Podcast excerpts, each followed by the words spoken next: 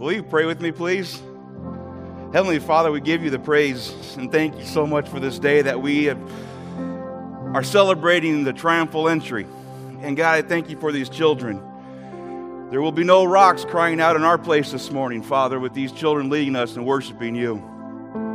We thank you, Father, and we praise you. And I pray that we may continue this idea of singing and praising you, not just at the triumphal entry as we celebrate today, but at the trials as well.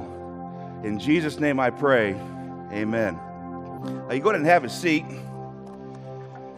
Um, I heard Bob with his announcement. I appreciate him uh, kind of explaining why the bald guy's back up here again. but uh, um, appreciate him explaining that. And when Jimmy called me, he said, uh, "Hey, hey, you may want to introduce yourself next time you, you're up there." I said, "Okay." He said, "People thought you were you were the new Jake Pertlebaugh." I am not Jake.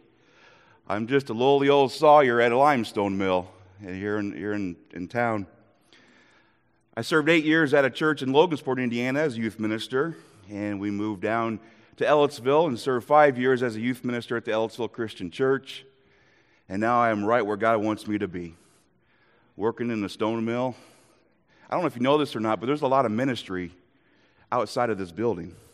There's a lot of mission fields outside this building and in this community. I also probably should have given a disclaimer last Sunday after, my, after the message. If, if you were here or listened to it, I spoke on God's grace and love is so much more than we have ever thought it, it, it was because it includes so much and so many people. Probably should have given a disclaimer, maybe even a warning at the end of the message that if you actually intend to live a life this past week and hopefully in the future of showing grace and love to the unlovable and the uh, callous and hard hearted people around you, that God will put those people in your life starting Monday morning of last week, because He did with me. Thankfully, I have a couple friends at work that are Christians, and they've, and one was actually here last Sunday, and he kind of helped encourage me in that. He reminded me of what I just said the day before. But today is Palm Sunday. Today is the day that we celebrate the triumphal entry.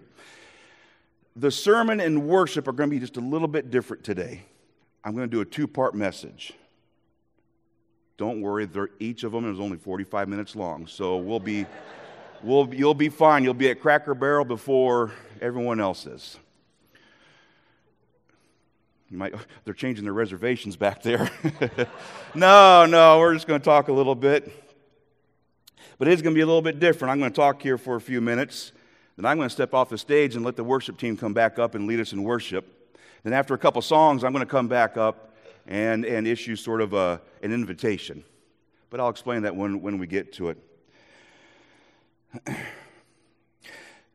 the triumphal entry when Jesus enters Jerusalem and allows the people to acknowledge him as king was in the Israelites' mind um, a political overtake of the government. Remember last week when I said I believe in separation of church and state? This is actually kind of the opposite of that. Because back in that day, the Israelites were ready to establish their king as ruler over their enemies on this earth. But God's plans are usually and normally never our plans. And we are so thankful for that because if that was truly the case, that King Jesus was king of the Jews only, we would be in bed right now. We would not be here because we would have no hope because we are the Gentiles. And ever since God's promise to Abraham, the Israelites were told about a coming Messiah, a coming king, a ruler who would, who would, who would, who would put their enemies to ruin. For thousands of years, this went on. Prophets would prophesy to the people they were your major prophets, Isaiah, Jeremiah. They're your minor prophets. Micah, Malachi. But all of them were pointing in the Old Testament, all of them were pointing to a coming king. All of them were pointing to a coming Messiah, a Savior who would save the people of Israel. 400 years there was silence in the Jerusalem camp. The prophets no longer spoke, there was no more prophecies about the coming Messiah. They call that time period the 400 years of silence. And then a wild man out in the desert started talking about the Lamb of God who's on his way. And Jesus enters the scene. God's timing is, is very peculiar. He finally, after a couple thousand years, sends the Messiah. The plan is being manifested. God has become manifested in the person of Jesus Christ. So, for a couple thousand years, the anticipation was there, it was there, it was building. It probably waned during that 400 years of silence. But then the Messiah is planted on this earth in a barn. And for about the first 30 years, the King of Kings, the Son of David, David, the Messiah, worked construction. and then God, in his communication with his son, said, It's time to begin your ministry. It's time to begin the plan. And this wasn't a thing where Jesus just sat idly by, waiting He lived those first 30 years probably in the construction business, preparing for those moments. Because it was going to be a difficult few years that he was about to face. So Jesus, now rabbi, enters the scene begins making some waves through Palestine. He chose 12 men to follow him, to be his disciples. That was, that's what rabbis did. They chose young men or chose chose young uh, uh, boys to follow them, and then they would pass their knowledge, the rabbi would pass their knowledge down to these young men so that they could continue that rabbi's teaching. A lot of times a rabbi would be asked, Rabbi, the scriptures say this, but what do you say? That's why you see some of those uh, questions, back and forth questions that a lot of the, the Pharisees had with Jesus. And so Jesus had his disciples with him. They later become capital D disciples, and we as followers of Christ, become lowercase d, disciples of Christ, followers of Christ. Jesus was obedient to God's timing, purpose, and plan.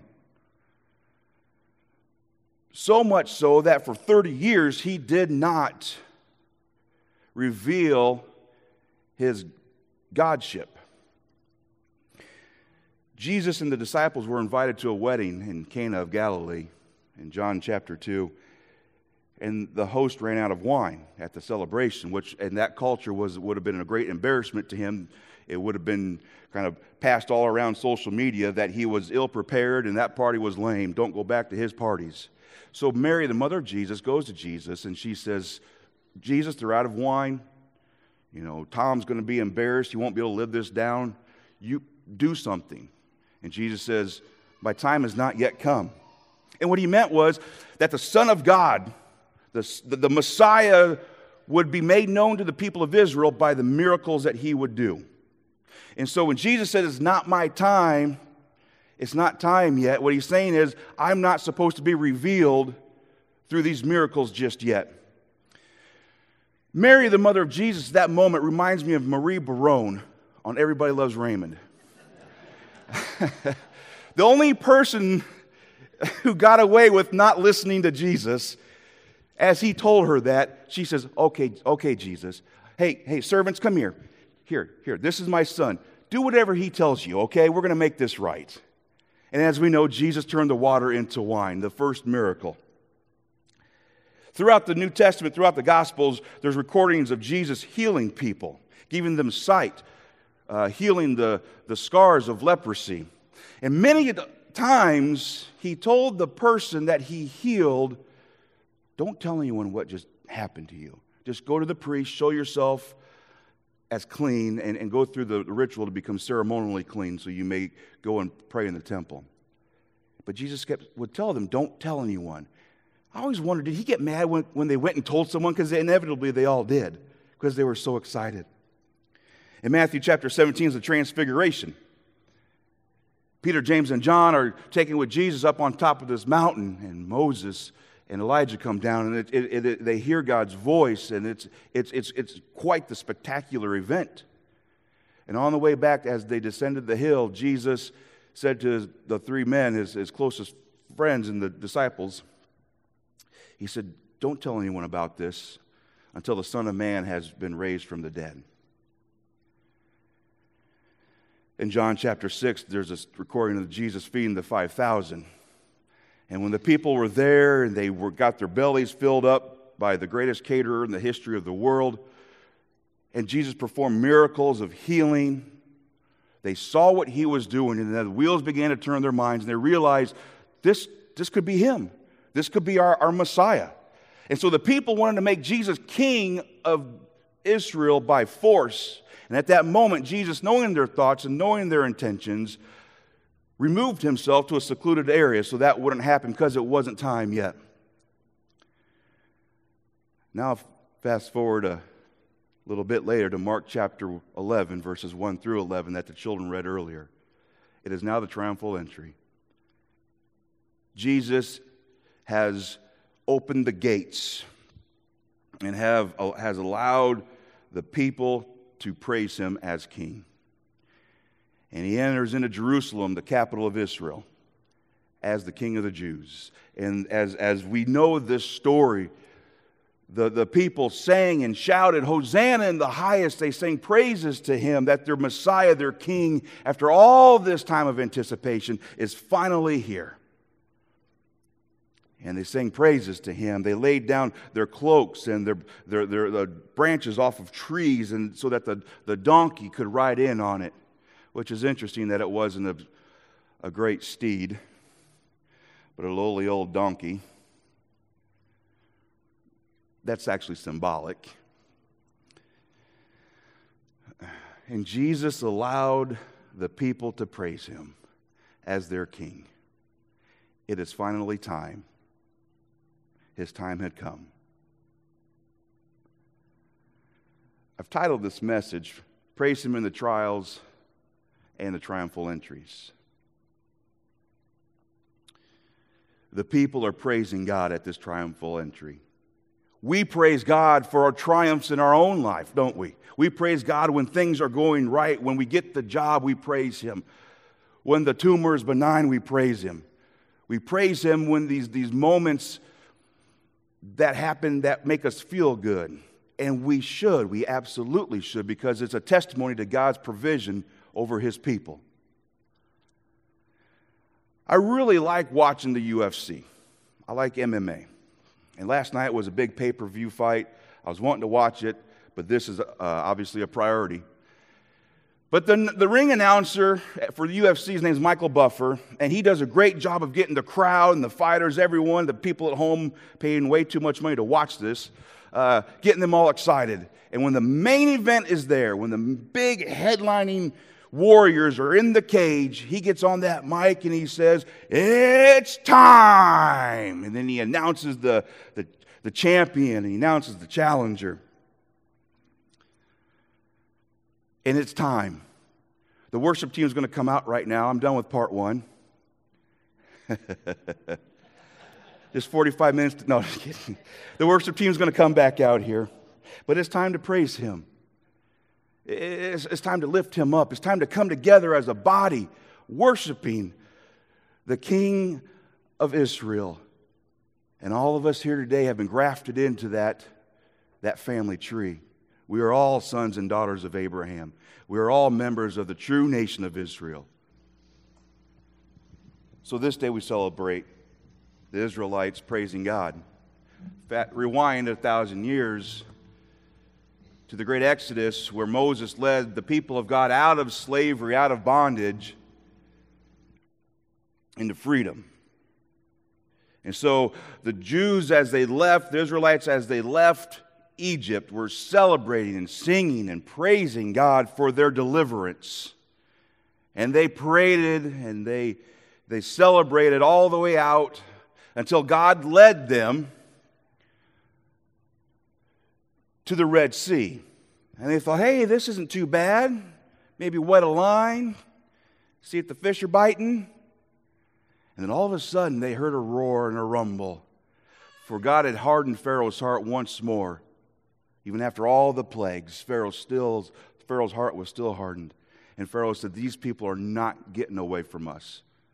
We're going to get them. And so he rallied his entire army and barreled down on the, on the Hebrews and pinched them in against the Red Sea.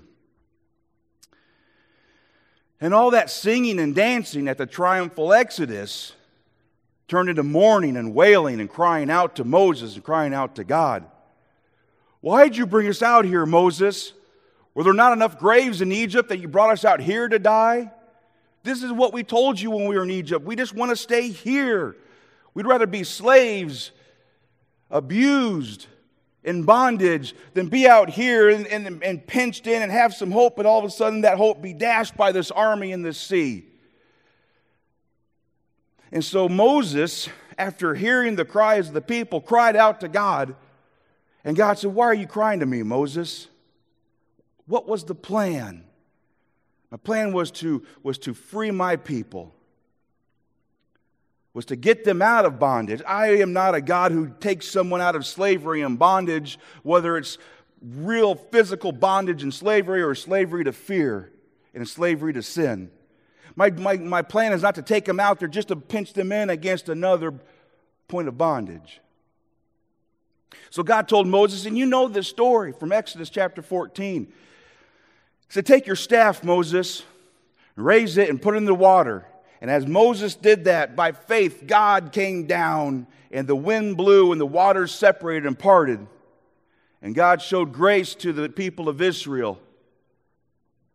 God sent a, a wall of fire and flames to the flanks of the people of Israel to protect them from Pharaoh's army. And Pharaoh's army was no longer able to pursue the Israelites because God had put a wall against them. And so the Israelites, in fear and, and, and out of just this, this moment of hopelessness, reluctantly began to step down onto dry ground that was once covered in feet of water. And the Israelites walk across the old, the young, the families, the donkeys, the wagons, the, the, the, the, the trains, everything, the carts, all crossed the Red Sea. And as they crossed the Red Sea through the night, and the next morning the sun came up, Pharaoh said, That's it. The, the fire was lifted. God lifted the fire. Pharaoh saw that the people had escaped, and he saw by what means they had escaped.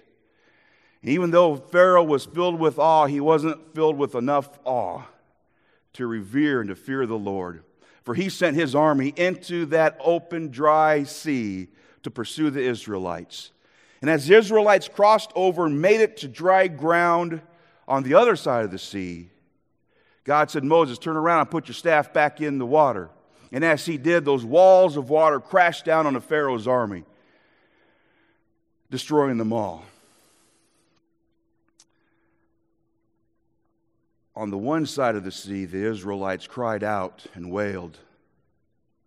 But after God delivered them, they had a new song to sing. Exodus chapter 14, verse 30 says, Thus the Lord saved Israel that day. Israel saw the great power of the Lord and feared the Lord, revered the Lord, and believed in the Lord and in his servant Moses. In chapter 15, says then Moses and the people of Israel sang this song to the Lord saying I will sing to the Lord for he has triumphed gloriously. The horse and the rider he has thrown into the sea. The Lord is my strength and my song and he has become my salvation. This is my God and I will praise him and their song goes on. The Israelites had the right song but sang it on the wrong side of the lake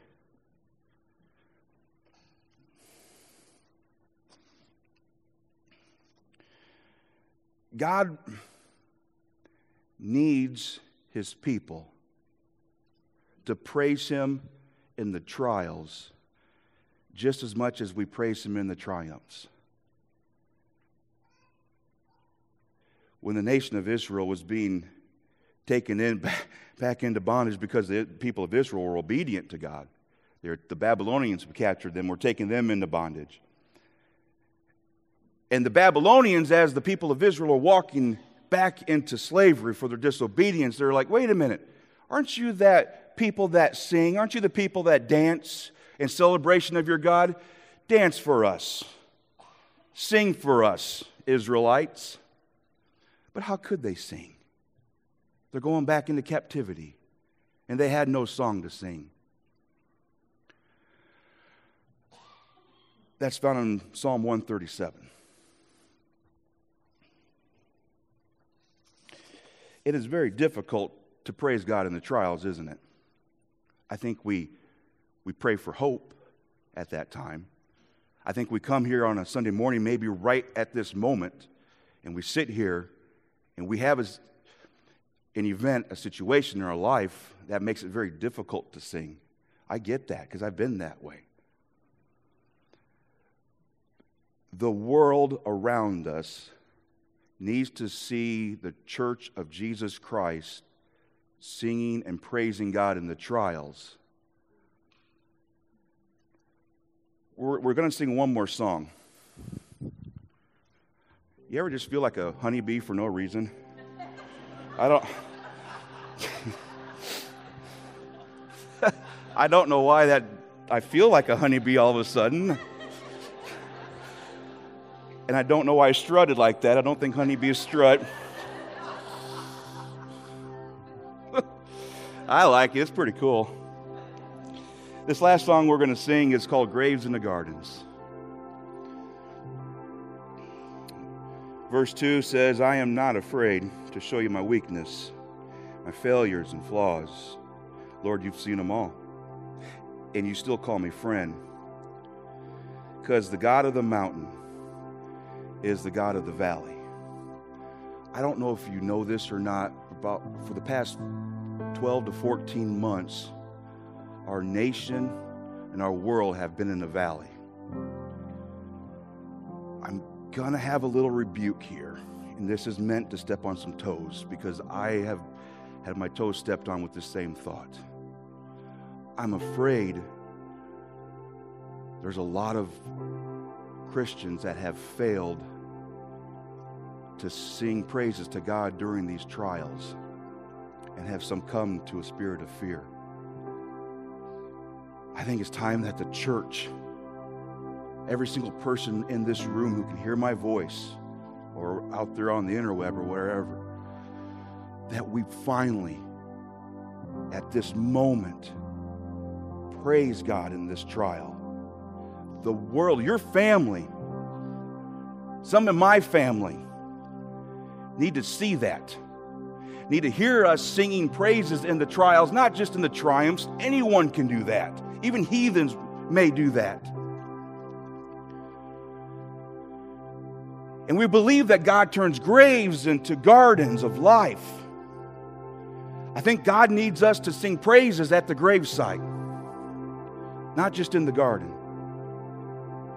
Because when your family and your friends see you standing in the gloomy grave of the situation you are in, and yet you're praising God, they are going to ask why. And as you praise God in the grave, you could lead your, your family member, a son, a daughter, a parent, a friend from that grave to a luscious green garden of life. Folks, that's eternal life. The Jews wanted an earthly king. God's plan was to have a heavenly king. We've all been grafted into the nation of Israel. We are all, we are all sons and daughters of Abraham. As we sing this song, remember to use this time to sing praises. And if you are in a trial, and it may be difficult for you, you may just need to talk to someone. I'll be right here. Please come talk to me. But praise God in the graves. We believe that He will turn those into gardens. We believe he'll turn bones into armies and make beauty from ashes. And if you're in a trial at this moment, praise Him. As difficult as it may be, praise Him. And you may not even utter a word, nothing may come out of your mouth. But if you allow God to change your heart from hopelessness to hope, that is praising Him in a moment of trial.